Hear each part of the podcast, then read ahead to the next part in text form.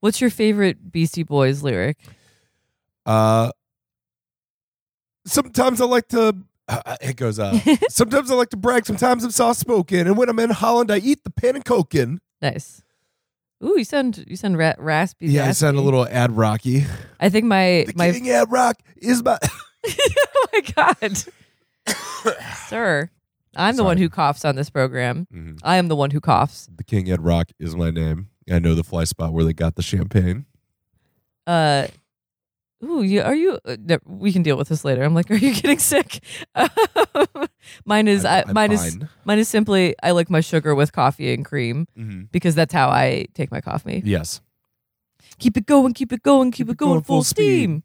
Too sweet to be sour, too, nice, to be mean. On the tough guy style, I'm not so keen. Uh, try to try to rule the world. I'm a plot and scheme. Something like that. Something like that. Anyway, hello. The ba- the Basty the Basty Boys, the Beastie Boys. Uh, the Kings of the Marinade. the Kings of the Marinade, Yeah, the Beastie Boys. the Basty Boys. Oh, I was doing like um, ba- like a Robert Burns Basty. oh, Beastie. slick it, timbering cowris Basty. A Beastie. What a panics in thy breasty. All right.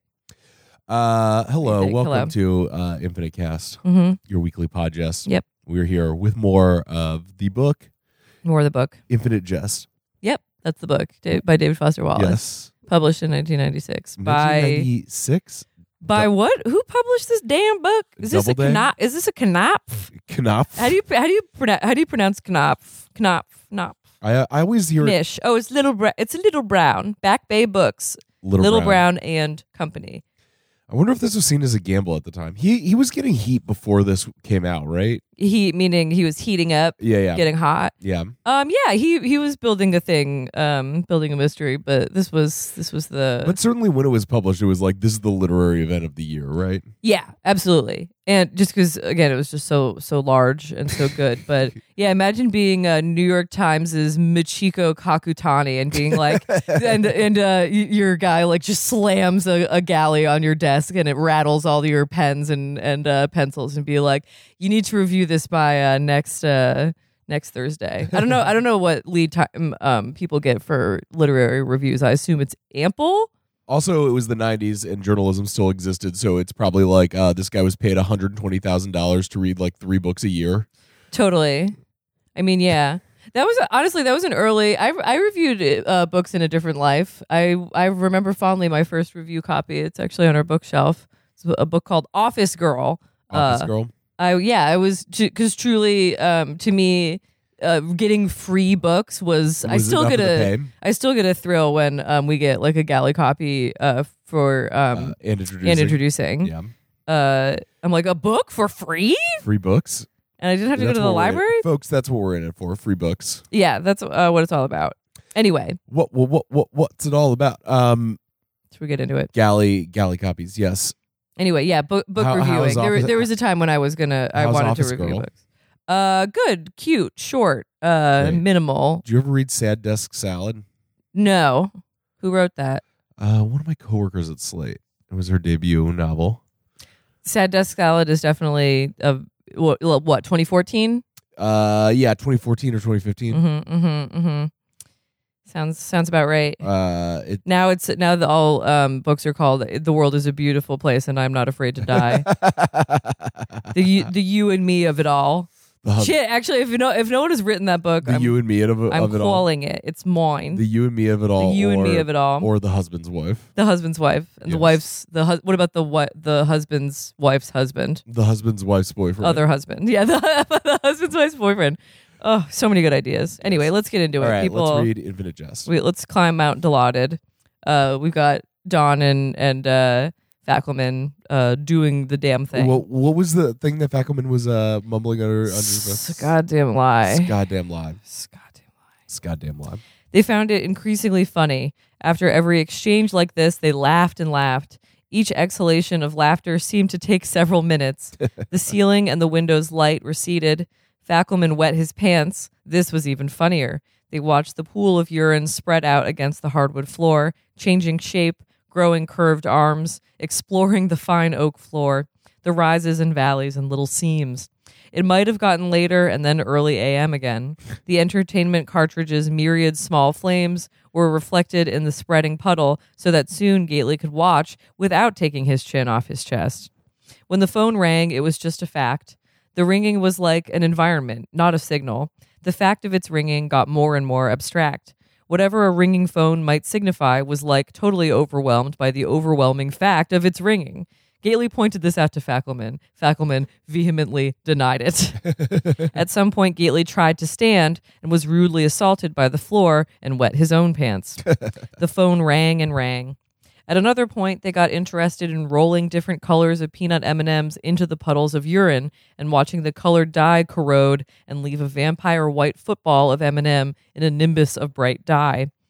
The intercom's buzzer to the luxury apartment complex's glass doors downstairs sounded, overwhelming both of them with the fact of its sound. It buzzed and buzzed. They discussed wishing it would stop the way you discuss wishing it would stop raining. It became the ICBM of binges. The substance seemed inexhaustible. Mount Dilaudid changed shapes, but never really much shrank that they could see. It was the first and only time ever that Gately IV'd narcotics so many times in one arm that he ran out of arm vein and had to switch to the other arm. Fackelman was no longer coordinated enough to help him tie off and boot. Fackelman kept making a string of chocolatey drool appear and distend almost down to the floor. The acidity of their urine was corroding the apartment's hardwood floor's finish in an observable way. Ugh. The puddle had grown many arms, like a Hindu god. Gately couldn't quite tell if the urine had explored its way almost back to their feet or if they were already sitting in urine. Fackelman would see how close to the surface of the pond of their mixed piss he could get the tip of the string of spit before he sucked it back up and in. The little game had an intoxicating aura of danger to it. The insight that most people like play danger but don't like real life danger hit Gately like an epiphany. It took him gallons of viscous time to try and articulate the insight to Fackelman so that Fackelman could give it the imprimatur of a denial. Eventually, the buzzer stopped.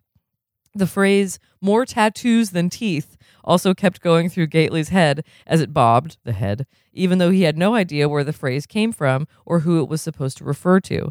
He hadn't been to Billerica Minimum yet. He was on bail that Whitey Sorkin had bonded. The taste of the M&Ms could so this is in the weird point before he uh assault killed the bouncer with the other bouncer's body Oh yes. uh and going to jail, uh, which I guess was like a 3 month period. The taste of the M&Ms couldn't cut the weirdly sweet medical taste of hydromorphone in Gately's mouth. he watched an old stovetop burner's crown of blue flame shimmer in the shine of the urine. During a ruddled sunset light period, Fackelman had had a small convulsion and a bowel movement in his pants, and Gately hadn't had the coordination to go to Fackelman's side during the seizure to help and just be there. He had the nightmarish feeling that there was something crucial he had to do, but had forgot what it was. 10 milligram injections of the Blue Bayou kept the feeling at bay for shorter and shorter periods. He'd never heard of somebody having a convulsion from an OD, and Fackelman had indeed seemed to bounce to his version of back. The sun outside the big windows seemed to go up and down like a yo yo. They ran out of the distilled, uh, oh God, they ran out of this distilled water Fackelman had in the mixing bowl, and Fackelman took a cotton and sopped up candy dyed urine off the floor and cooked up with urine. oh, Gately appeared to himself to be repulsed by this, but there was no question of trying to get to the stripped kitchen for the distilled water bottle. Gately was tying off his right arm with his teeth now, his left was so useless. Fackelman smelled very bad. Gately nodded out into a dream where he was on a Beverly Needham bus whose sides said Paragon Bus Lines, the Gray Line. In his stuporous recall over four years later in St. E's, he realizes that this bus is the bus from the dream that wouldn't end and wouldn't go anywhere, but has the sickening realization that the connection between the two buses is itself a dream, or is in a dream. And it's now that his fever returns to new heights, and his line on the heart monitor gets a funny little hitch, like a serration at the first and third nodes, which makes an amber light flash at the nurse's station down the hall. When the buzzer sounded again, they were watching the Flames film late at night. Now, poor old Pamela Hoffman Jeep's voice came to them through the intercom. The intercom and apartment complex front doors on locker button were all the way across the living room by the apartment door. The ceiling bulged and receded. Fackelman had made his hand into the shape of a claw and was studying the claw in the light of the teepee's flames. Mount Dilaudid was badly caved in on one side. A disastrous avalanche into Lake Urine was a possibility. PHJ sounded drunk as a nuck. She said to let her in. She said she knew they were in there. She used party as a verb several times. Fackelman was whispering that it was a lie. Gately remembers he actually had to prod himself in the bladder to feel if he had to go to the bathroom. His unit felt small and icy cold against his leg in the wet jeans. The ammoniac smell of urine and the breathing ceiling and drunk, distant female voice. Gately reached in the dark for the bars of his playpen, grabbed them with, uh, grasped them with pudgy fists, hauled himself to his feet. His rising was more like the floor lowering. He wobbled like a toddler. The apartment floor below him fainted right, left, circling for an opening to attack. The luxury windows hung with starlight. Fackelman had made his claw come alive into a spider and was letting the spider climb slowly down his chest area. The starlight was smeary. There were no distinct stars. Everything out of the line of fire of the cartridge viewer was dark as a pocket. The buzzer sounded angry, and the voice pathetic. Gately put his foot out in the direction of the buzzer. He heard Fackelman telling his hands, claws, spider it was witnessing the birth of an empire. then, when Gately put his foot down there, there was nothing there. The floor dodged his foot and rushed up at him. He caught a glimpse of bulged ceiling, and then the floor caught him in the temple. His ears belled. The impact of the floor against him shook the whole room. A box of laminates teetered and fell and fanned clear laminates all over the wet floor. The viewer fell off the wall and cast ruddled flames on the ceiling. The floor jammed itself against Gately, pressing in tight, and he grayed out with his scrunched face t- toward Fackelman and the windows beyond, with Fackelman holding the spider out in, in midair at him for his inspection. That's the end of that segment for now. Uh, depressing. Very. I would I would like to think if I ever got into a situation where I was like pissing myself and somebody was shit like like relieving yourself into yourself is uh you know that that's a red line for me. G- Dilaudid too good. Yeah, Hard to hard to and the if you get up, the floor is just going to attack you. it's true. It's hard Might to. as well just stay there. It's a double bind, you might say. Yes. All right. Oh, for Christ's sake, then. I was in two scenes. What else is in there? I do not know. In the first scene, I'm going through a revolving door. You know, around in this glass revolving door, and going around out as I go in is somebody I know but apparently haven't seen for a long time because the recognition calls for a shocked look, and the person sees me and gives an equally shocked look. We're supposedly formerly very close, formerly very close, and now haven't seen each other in the longest time, and the meeting is random chance. And instead of going in, I keep going around in the door to follow the person out, which person is also still revolving in the door to follow me in. And we whirl in the door like that for several whirls. Q. The actor was male. He wasn't one of Jim's regulars, but the character I recognize in the door is Epicene. Q. Hermaphroditic, androgynous, it wasn't obvious that the character was supposed to be a male character. I assume you can identify. Uh, the other had the camera bolted down inside a stroller or bassinet. I wore an incredible white floor length gown of some sort of flowing material and leaned in over the camera in the crib and simply apologized. Q. Apologized, as in my lines were various apologies. I'm so sorry. I'm so terribly sorry. I am so, so sorry. Please know how very, very, very sorry I am. For a real long time, I doubt he used it all. I strongly doubt he used it all, but there were at least 20 minutes of permutations of I'm sorry. This is an interview with uh, jo- uh Jolene. From, Uh, jo- Joelle. Joelle. Yeah, Joelle from um, I assume the Canadians. Uh, we, I believe uh, because she's acknowledging the androgyny uh, or hermaphroditic nature of uh, the person that she sees in the movie, that she is talking to Hugh slash Helen Steeply, Okay, great. uh, who, if we remember last uh, segment, accosted her on the street and said, You were in grave danger. And she said, This is supposed to be news.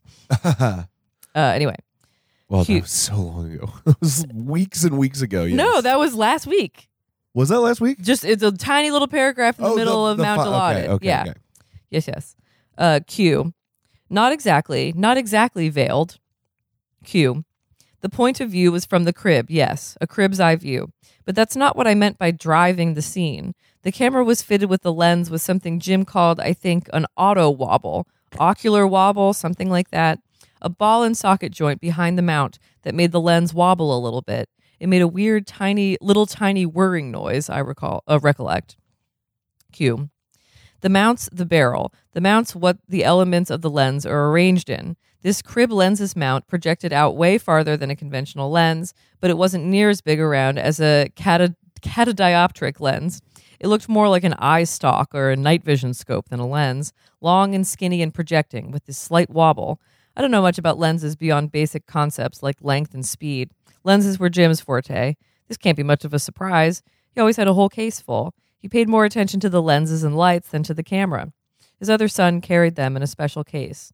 Leith was cameras, the sun was lenses. Lenses, Jim said, were what he had to bring to the whole enterprise of filmmaking, of himself. He made all his own.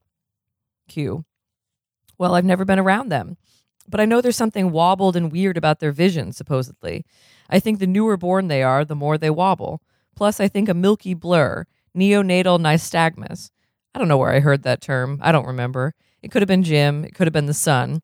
What I know about infants personally, you could. It may uh, have been a, an astigmatic lens. I don't think there's much doubt the lens was supposed to reproduce an infantile visual field. That's what you could feel was driving the scene. My face wasn't important. You never got the sense it was meant to be captured realistically by this lens. Q. I never saw it. I've got no idea. Q. They were buried with him, the masters of everything unreleased. At least that was in his will. Q. It had nothing to do with killing himself, less than nothing to do with it. Q. No, I never saw his fucking will. He told me. He told me things. He'd stopped being drunk all the time. That killed him. He couldn't take it, but he'd made a promise. Q. I don't know that he ever even got a finished master. That's your story. There wasn't anything unendurable or enslaving in either of my scenes. Nothing like these actual perfection rumors. These are academic rumors. He talked about making something, quote, too perfect, but as a joke. It, he had a thing about entertainment, being criticized about entertainment v non entertainment and stasis. He used to refer to the work itself as entertainments. He always meant it ironically. Even in jokes, he never talked about an anti version or antidote, for God's sake. He'd never carry it that far. A joke. En- enslaving the world to um, mass media psychosis as a bit. As a bit. Yeah, we'll talk. We'll talk about irony in a little bit. uh, instead of Q, it's just dot dot dot. I assume that means it's Helen just waiting. When he talked about this thing as a quote perfect entertainment, terminally compelling, it was always ironic. He was having a sly little jab at me. I used to go around saying the veil was to disguise lethal perfection, that I was too lethally beautiful for people to stand. It was a kind of joke I'd gotten from one of his entertainments, the Medusa Odalisque thing, that even in UHID, I that that even in UHID, I hid by hiddenness, in denial about the deformity itself. So Jim took a failed piece and told me it was too perfect to release. It paralyzed people. It was entirely clear that it was an ironic joke to me. Q. Jim's humor was a dry humor. Q. If it got made and nobody's seen it, the master, it's in there with him, buried. That's just a guess, but I bet you. Call it an educated bet. Q. Uh, pause. Q, Q, Q. That's part of the joke he didn't know. Where he's buried is itself buried now. It's in your annulation zone. It's not even your territory. And now, if you want the thing, he'd enjoy the joke very much, I think. Oh, shit, yes, very much. That's the end of that section. Great. So the his lenses and potentially the master cartridge of the entertainment is buried with him. Yes, which he, if we recall, he's buried in Quebec, uh, where uh, Avril is from. Yes. All right. By a rather uh, creepy coincidence, it also turned out that up in our room, Kyle Dempsey Coyle and Mario were also watching one of himself's old efforts. Mario had gotten his pants on and was using his special tool to zip and button. Coyle looked oddly traumatized. He was sitting on the edge of my bed, his eyes wide and his whole body with the slight tremble of something hanging from the tip of a pipette. Mario greeted me by name. Snow continued to whirl and eddy outside the window. The position of the sun was impossible to gauge. The net posts were now buried almost up to their scorecard attachments. The wind was piling snow up in drifts against all Academy right angles and then pummeling the drifts into unusual shapes. The window's whole view had the gray, grainy quality of a poor photo. The sky looked diseased. Mario worked his tool with great patience. It often took him several tries to try uh, to catch and engage the tool's jaws on the tongue of his zipper. Coyle, still watching his wearing his apnea mouthguard, stared at our room's little viewer. The cartridge was himself's Accomplice, a short melodrama with Cosgrove Watt and a boy no one had ever seen before or since. You woke up early, Mario said, smiling up from his fly. His bed was made up drum tight. I smiled. Turns out I wasn't the only one. You look sad. I raised my hand with the NASA glass at Coyle. An unexpected pleasure, KDC. Uh, Thyth, Thyth Ficken Meth, uh, Coyle said. I put the glass and toothbrush on my uh, dresser and straightened its doily. I picked some clothing up and began separating it by smell into wearable and unwearable. Kyle says Jim Troll tore some of Ortho's face off trying to pull him off a window his face got glued to, Mario Uh-huh. said. And then Jim Troeltsch and Mr. Kenkle tried to put toilet tissue on the rip parts, the way Tall Paul sometimes puts little bits of Kleenex on a shaving cut. But Ortho's face was a whole lot worse than a shaving cut, and they used a whole roll. And now Ortho's face is covered with toilet tissue, and the tissue's stuck now, and Ortho can't get it off. And at breakfast, Mr. DeLint was yelling at Ortho for letting them put toilet tissue on it. And Ortho ran to his and Kyle's room and locked the door. And Kyle doesn't have his key since the accident with the whirlpool. I helped Mario on with his police locks vest and affixed the Velcro nice and tight. Mario's chest is so fragile feeling that I could feel his heartbeats tremble through the vest and sweatshirt. Coyle removed the apnea guard. Strings of white nighttime oral material appeared between his mouth and the guard as he extracted it. He looked to Mario. Tell him the worst part. I was watching Coyle very closely to see what he planned to do with the sickening mouthpiece he had. Hey, Hal, your phone has messages, and Mike Pemulis came by and asked if you were up and about. You haven't even told him the worst part of it, Coyle said. Don't even think about putting that thing down anywhere near my bed, Kyle, please. I'm holding it away from everything. Don't worry. Mario used his tool to zip up the long curved zipper of his backpack.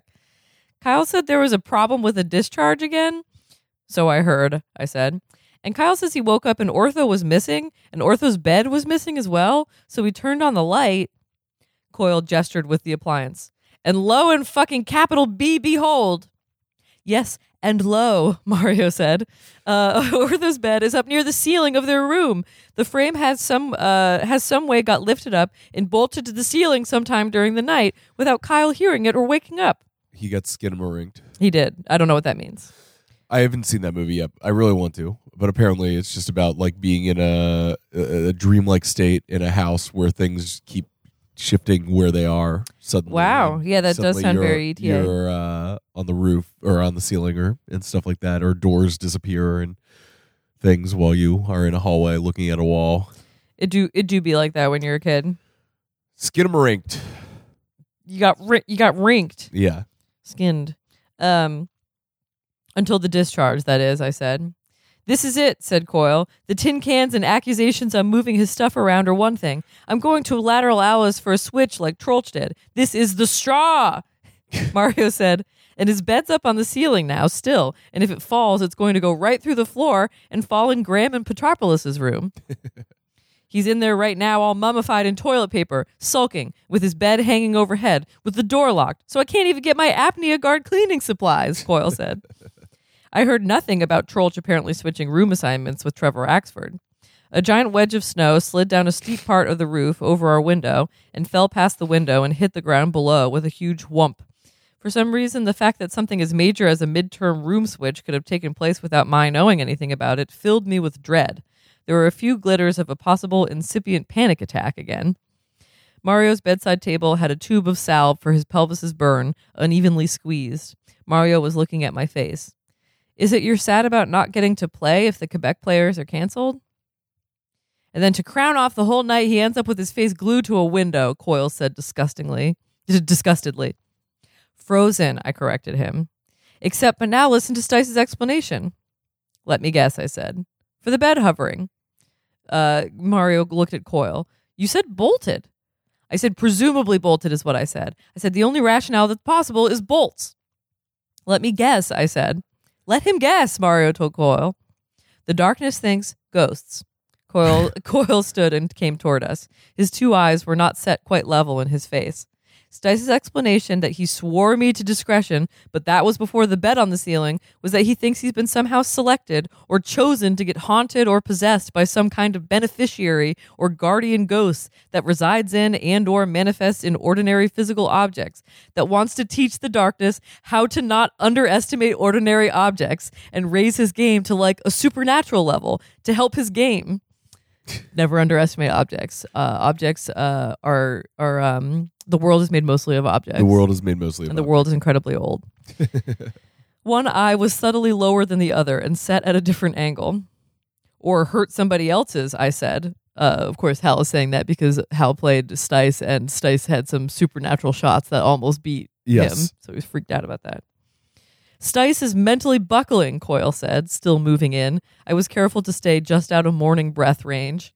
He keeps staring at things with his temple veins flexing, trying to exert will on them. He bet me 20 beans he could stand on his desk chair and lift it up at the same time, and then he wouldn't let me cancel the bet when I got embarrassed for him after half an hour standing up there flexing his temples. I was also keeping a careful eye on the oral appliance. Did you guys hear sausage analog and fresh squeeze for breakfast? Sausage. sausage. Beyond analog. Sausage. Uh, th- Yes. you heard it here first. David Foster Wallace invented Beyond Sausage. Sausage analog. Ooh, can we get Dunkin' Donuts for breakfast after this? We'll talk about it. Okay. Mario asked again if I were sad. Coyle said, I was down there. Stice's map was taking the edge off of appetites all over the room. Then DeLint started in yelling at him. He was looking at me oddly. I don't see what's so funny about it, man. Mario so Mario thinks that Hal is sad and Coyle thinks that he's he's mirthful. Confusing. Mario fell backward onto his bed and wriggled into his backpack straps with practiced ease. Coyle said, I don't know if I should go to Schtitt or Rusk or what, or Lateral Alice. What if they haul him off somewhere and it's my fault? There's no denying the Darks raised his game this fall, though. There are machine messages on the machine, Hal, too, Mario said as I held his hands carefully and pulled him upright. Oh. What if it's the mental buckling that's raised his game? Coyle said. Does it still count as buckling? Cosgrove Watt had been one of the very few professional actors himself ever used. Himself often liked to use rank amateurs. He wanted them simply to read their lines with an amateur's wooden self consciousness off cue cards Mario or Disney Leith would hold up well to the side of whatever the character was supposed to be looking. Up until the last phase of his career, himself had apparently thought the stilted wooden quality of non professionals helped to strip away the pernicious illusion of realism and to remind the audience that they were in reality watching actors acting and not people behaving. Like the Parisian French Bresson he so admired, uh, himself had no interest in succouring the audience with illusory realism, he said. The apparent irony of the fact that it required non actors to achieve this silted artificial, I'm only acting here quality was one of very few things about himself's early projects that truly interested academic critics. But the real truth was that the early himself hadn't wanted skilled or believable acting to get in the way of the abstract ideas and technical innovations in the cartridges, and this had always seemed to me more like Brecht than like Bresson. Conceptual and technical ingenuity didn't much didn't much interest entertainment film audiences though, and one way of looking at himself's abandonment of anti-confluentialism is that in his last several projects, he'd been so desperate to make something that ordinary US audiences might find entertaining and diverting and conducive to self-forgetting, which takes us to endnote 378 as opposed to self confronting, presumably. Mm-hmm. Back to the text. That he had had professionals and amateurs alike emoting wildly all over the place.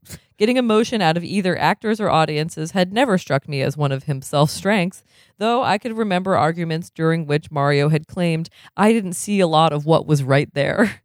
Cosgrove Watt was a pro, but he wasn't very good, and before himself discovered him, Watt's career consisted mostly of regional market commercials on broadcast television. His widest commercial exposure was as the dancing gland in a series of spots for a chain of East Coast endocrino- endocrin- sorry, endocrinology clinics. Very good. He'd worn a bulbous white costume, white toupee, and either a ball and chain or white tap shoes, depending on whether he was portraying the before gland or the after gland.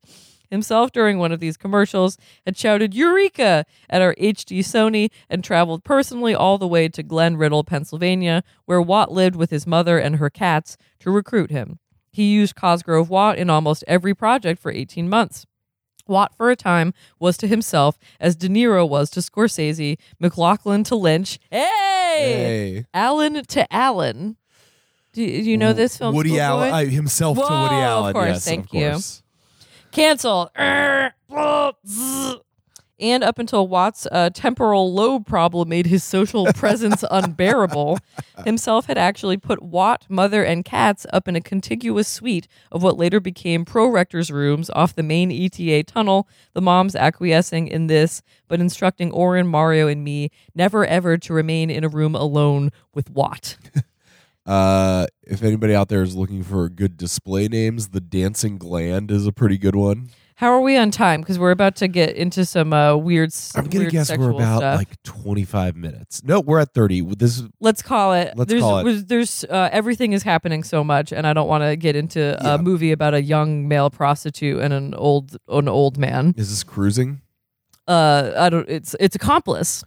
Oh, accomplice. Okay, great. Uh, can, can I relay a good joke that I had this week? As long as it's appropriate and won't offend anybody.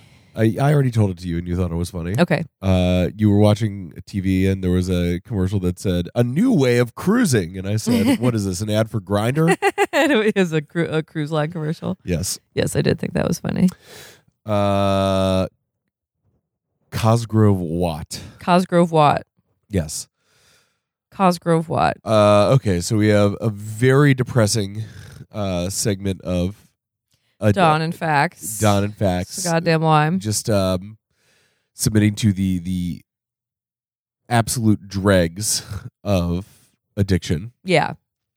Um, one might consider that a rock bottom, but it's not quite yet.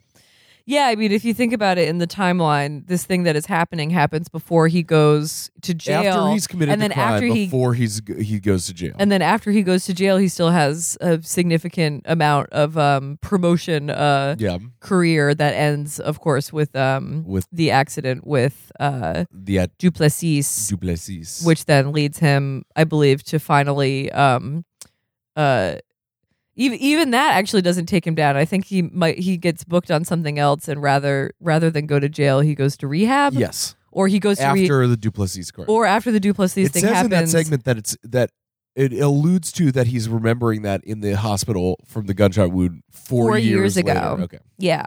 And he, we know he's been in. So I'm sorry. I'm so sorry to our listeners that I'm having trouble getting these very basic plot things um, squared away. It's but fine. can Nobody- you blame me? it, no, it doesn't matter. It doesn't. No one. A thousand well, I mean, pages. somebody, somebody out there cares, but uh, Yeah. I don't care. Again, it's mo- the vibes are more important. Than the he's been. I believe, he, he's already done a full bid at Ennet House, and then he's been there as a staff. So this, yeah, it's been years since he uh, um, has been.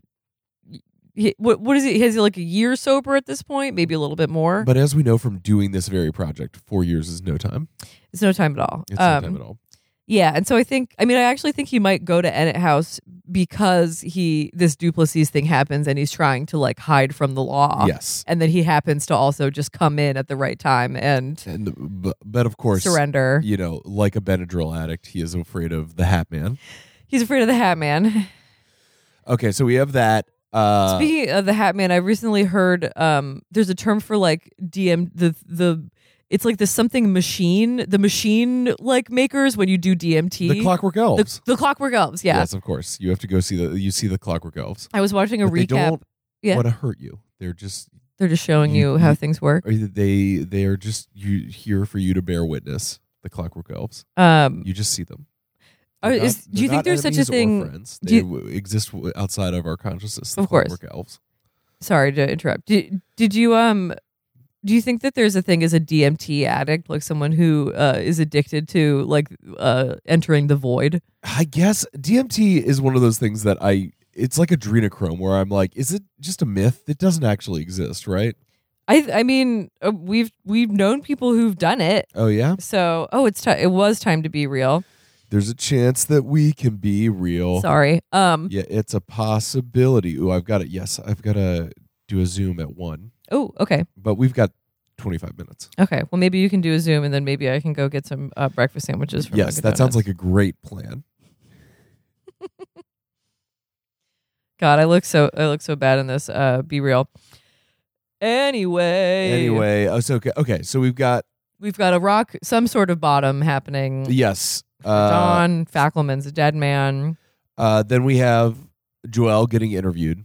By Hugh slash Helen Steeply, Yes. explaining, and they're they're clearly trying to get get a sense of where the master copy is. Um, is there an antidote? And she's just like, I don't know what the fuck you guys are talking about. Yes, I was just in this movie that it seemed pretty stupid to me. I mean, so just talking uh, to me, it's not even that interesting to talk about the to keep hemming and hawing about the entertainment. yes, But the key that I think that this is supposed to point out is it's not it's a confluence of everything. It's the concept that you are apologizing to your baby for the what you killing him in your past life. Mhm. But it's also the lens which is mimicking baby vision and then it's this uh paradox of whether Joelle is uh so so beautiful that she's deformed or so deformed that she's beautiful. yes. Well, also like the the the mother baby thing. it- I feel like it Mother really- baby, that's my metal band. Yes, I'm the mother baby. baby mother. Baby baby baby woman? Sorry. Uh, um, the thing about how your what is the thing that like your mother kills kills you? Your the your mo- the woman who killed you in your past life gives birth to you, in the your- next. yes, Mhm. I feel like that is is part of it. It's a it's your mother apologizing to you to, for killing you in your past life. Yeah. He, she's trying to make up for a crime neither of you can remember. Yes, exactly. Which I'm sorry, like The crime of being born. call it call it uh is it cringe or whatever i'm like to me not having had a, a kid yet that is the but every, you know everyone has a mom uh the most accurate descri- spiritual description of parenthood is that you give your kid the gift of life but the gift is a curse and then you spend the rest of your life making up for for i didn't ask to be born I'm just imagining giving birth to a kid, and the first thing that you say to it is, "I'm sorry, man. I shouldn't have done that." well that's you know the the the challenge of your life as a parent i feel like is to prove to your kid that it wasn't a mistake to have them Yes, which yes. is you know every era has its own problems for why you would why you would do that obviously now it's you know climate change and uh waves waves uh, hand around all all of the everything Hey, if you're listening to Hell on Earth, you know that the uh, the the main takeaway is it's always the end of the it's world. always the end of the world the world is always ending. As as it is in infinite jest Yes. you got this fractured you know Am- the concept of america as we know it is is gone toxic waste being catapulted into canada giant babies uh uh They really never get back around to those giant babies, do they? well we have a giant baby here right now his name is, Is don gately and he's pissing his fucking pants it's true. Lying on the ground baby, impo- he can't walk. Yes, he's a to- he's toddling. he's a toddler he's not even a toddler he He can't be- fucking toddle He do be obsessed with toddling. It is it's the yeah the the mystery of uh, the uh, the other thing is that everyone was a baby but no one can remember it. And Yes, yet so much happened to you when you were a baby that you have to figure out you know b- you know the trauma or or lack thereof. That's one of the ways that I'm dealing with uh entering middle age. yes. When I think about like, oh, when I turn 40, hmm your life is definitively like half over. Yeah But then I'm al- but then I'm also like, but I basically don't remember anything that happened to me before I was like six. So And I really not- get like six more years before I'm actually middle aged of what I act, what I experience. and then sh- you know shave shave some time off on the other side too because you turn into a baby again when Yes. you're old and you you can't remember uh you you got to do mind puzzles in order to keep your uh your your brain your sharp. brain sharp You know what movie is about that? What? The Curious Case of the curious case of Benjamin Button. Ba- talk about a man, a man who's a baby, It's babies both ways. and a baby who's a man. Yeah. Um, I let's talk about. Can we talk about? Let's talk about irony. Yes. What about irony? The ironic, you know, the ultimate irony of himself saying that entertainment is a joke, Yes. and that his idea to make the the perfect movie the most entertaining movie, so entertaining it's lethal, Yeah. is a joke, but jokes on him because he did it. He did it. and so it feeds into sorry my i'm sure i've talked about this a zillion times but my, You pers- can't- my my personal concept is that there is no such thing as doing anything ironically yes, you're you're still doing it. because you're doing it If you're do- doing something ironically, the joke's on you because you've already done it. yeah i like to the extent that i don't even know like i feel like there's a lot of um uh, I saw I saw a really good tweet the other day that was like, "Sorry, um, but if you describe what you do as irony poisoned, uh, that's just the new version of um, fluent in snark." yes. And I was like, "Oh my god!" I'm like, "Yeah, every every micro micro generation gets the um the uh cr- kind of cringe self labeling of uh, f- of fake nihilism. this I'm a- fluent in snark. this is an aside, but uh, I saw somebody today say that uh, they were listening to an Italian podcast in which somebody referred to something as cringissimo. A cringissimo. Le, Funny le how these sono cringissimo. That's like when you ever when you see occasionally see French things where it's like le wokis le wokisme. le, le wokisme. uh, yes. Uh, he was trying to do something ironically, and then he actually he went and did the dang thing. And even wa- you you watching something you can't even watch something ironically because you're you're watching it you you're choosing to do something with your time that you could have done something else Yes. Uh, did David Foster Wallace set out to uh, create a heartbreaking work of staggering genius as a bit? no i think i think that's the the that's the thing is that he's talking about himself i think there's a parallel of himself basically doing form over entertainment Yes. of caring more about the lenses and the um the setups and the lighting than the plot and i feel like that's his His little self joke of being himself. like all the formalist, you know, stuff he. You know, I, I was uses. I was just thinking about that about how like you know, in terms of I mean, we're so deep into this book at this point, so it, it, it Mhm. doesn't even register. But like ideas like that Joelle interview scene, hmm you know, it's so formal. It's like there's no setting. You have no idea where they are. You have no idea like, uh, a look even a location if it exists. You get nothing from the uh, the interlocutor. It's just a stream of ideas. Yeah. the idea of a dialogue. You know. Yeah, which is a, a aesthetic Mm-hmm. choice, a formal choice in fiction. That it's not, you know, the, I mean that that's, that's why I love fiction so much. Is that like you know another guy will be like the room was gray and dark Yes. with one spotlight illuminating uh, the the va- the white flowing veil of, Yes. of one Joelle Van Dyne. Uh, across from her, a man, a man or a woman who could say, "Certainly not me." There's so many ways to write uh, write a thing. Yes. it's cool. But what one and it was it's cool. Fiction is cool. Fiction is cool. But then it's that's what's different between a book and a movie Who's is the, that uh, movies. Rainbow Six author? Excuse me, The Rainbow Six author. I'm not familiar. um a guy the like Tom Clancy. I would like to see like Tom Clancy's rewrite of Mhm. Infinite Jest, where it's all just like about technical specs and everything, and just Oh like God. copious detail. Yeah. Chew, the airport gum, novelist, yeah, the airport novelist rewrite, the Dan Brown rewrite of the book. Yeah. Hey, even even reading something like that, you can't read it ironically. Yes, And there's plenty of people who don't. uh, and then finally Hal and um Mario and Mario. KD KD Coyle. Katie Coyle. Um, it seems like Hal has exited his temporary drug reverie, but is still having difficulty being perceived by other people. Yeah, things are things are getting uh getting weird, and also obviously you know Stice's bed is on the ceiling. Yes. You get the sense that the the ra- the wraith activity is picking up, increasing, yes. uh, as is everything else, speeding to an, an unknown yet known conclusion. I like that detail about the bit about watching somebody's mouth guard and being like, he better not put that on any of my shit. Yeah, a very high school. and especially because he's like a te- a ten year old, so you you literally cannot trust him to even be aware that he's like doing Yes, yes. the- just the indignity of having a, a you know a ten year old boy in your room when Mhm. you're seventeen. All the little details about helping Mario get dressed. I know. Very sweet. I love Mario. I love him Yes.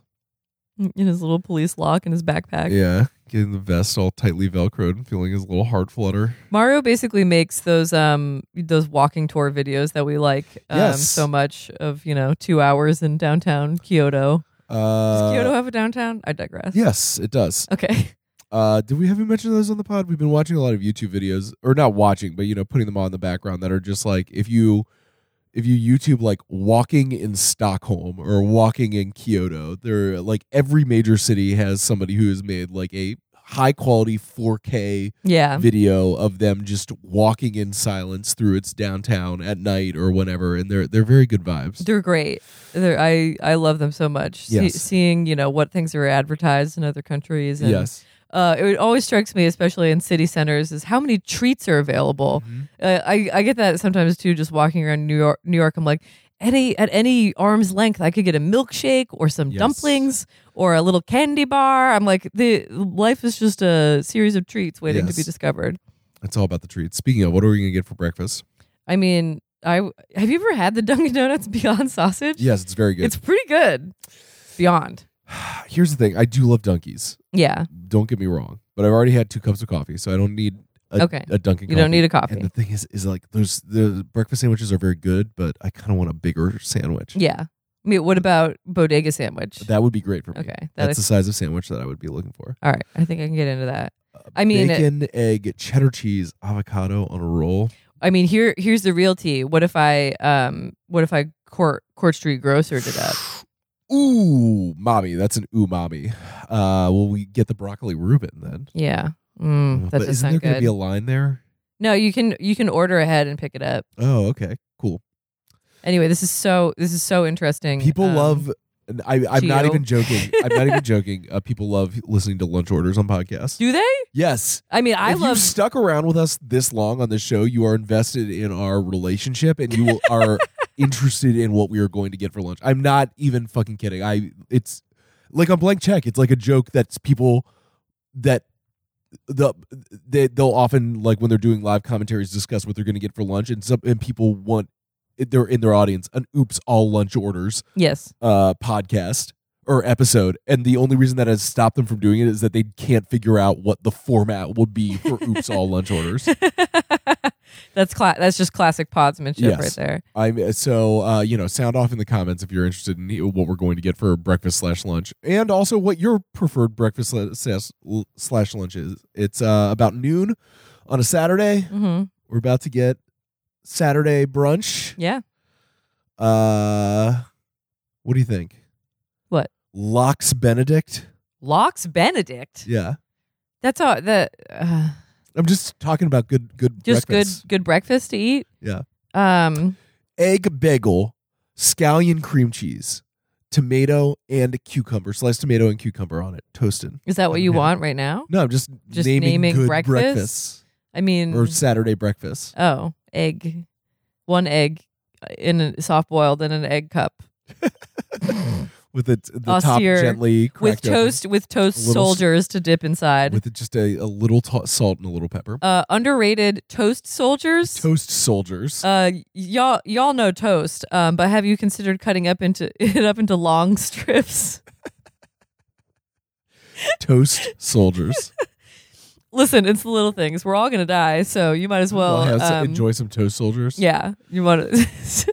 What at the soldiers? We let's um demilitarize. Let's deco- let's decolonize toast soldiers. They're um toast uh, workers, toast comrades. Uh, y- y'all. They're going to they're going to the factory, but they're union and they're y'all well imperialism cucks be toasting soldiers while I'm eating toast soldiers. I can't. All right, we should we Uh, should should wrap, we so you up? can get on your um. yeah, I do have to get on a Zoom. Yeah. What do we do? We did like 18, almost 20 minutes of commentary on uh 30 minutes of podcasting. That's pretty good. I try to I try to keep the ratios good. You The know? ratio, yeah, the keep the ratios. We're careening toward the end. What page did I leave off on today? Bing bong, ding dong, bingity bong. Um, nine forty five, Jesus, we're like like less than 40 pages away. nine forty four. Um, Like exactly 40 pages away from the end. There's yeah, less less than forty. So like four more weeks of this, four or five more weeks of this. Yeah, that's crazy. It's wild. I can't imagine this book ending at this point. It We can does not start it seem like again. it's about to end. Well, we can go I- annular on your ass. I mean, uh, that's the, that's the real tea. Is that if you if you truly caught the bug, you will want to read it again. Maybe you want to read it with your eyeballs next time. they're circling your ass on annular tr- Twitter. they're they're they're they're to, uh, to me, when I think of annular, I think of the classic Mobius strip. Yes. Uh, you ever made? You ever? I remember my first Mobius strip. Truly It's, blew my it's mind. pretty shocking when you Two sides, yet out. one side. Yes. What? How? Shout out to Merbius. Merbius. He- he did the dance. It's mo- It's fuck. It's not Morbin time. It's Merbin time. Mobin time. Uh, what is Mo- what is Mobius's first name? Oscar. what do you- I, I'm gonna guess he's Swiss. That seems like a Swiss guy. Mer- Merb. All right. Merbius. Wait. bu- bu- bu- Give me some background on Mobius. August Ferdinand Merbius. August. But Very also uh, Johann Benedict Listing. Why don't Why don't they uh, Why don't they call it Is a he- listing strip? Also, it had already Is he appeared in Swiss? Roman mosaics from the third century CE. Wow. Uh, he's German. Ah, Classic German. He was Swiss? born on November 17th. Yeah, Scorpio vibes. We're out here. We're Martin Scorsese, Rachel McAdams, August August Ferdinand Merbius, and me, bitches. Great Get birthday ready. buddies. Get get get get into it. For me, it's just me and Murder Brian and uh, Jonathan Davis of Korn. You're you guys are fine. That's a good. That's all the same type of guy. It is the same type of guy. Wah, ah, well, That's oh no wait No. That, no I'm going. mm, bah, mm, um, that, um, that, oh god. All right, bye. Bye.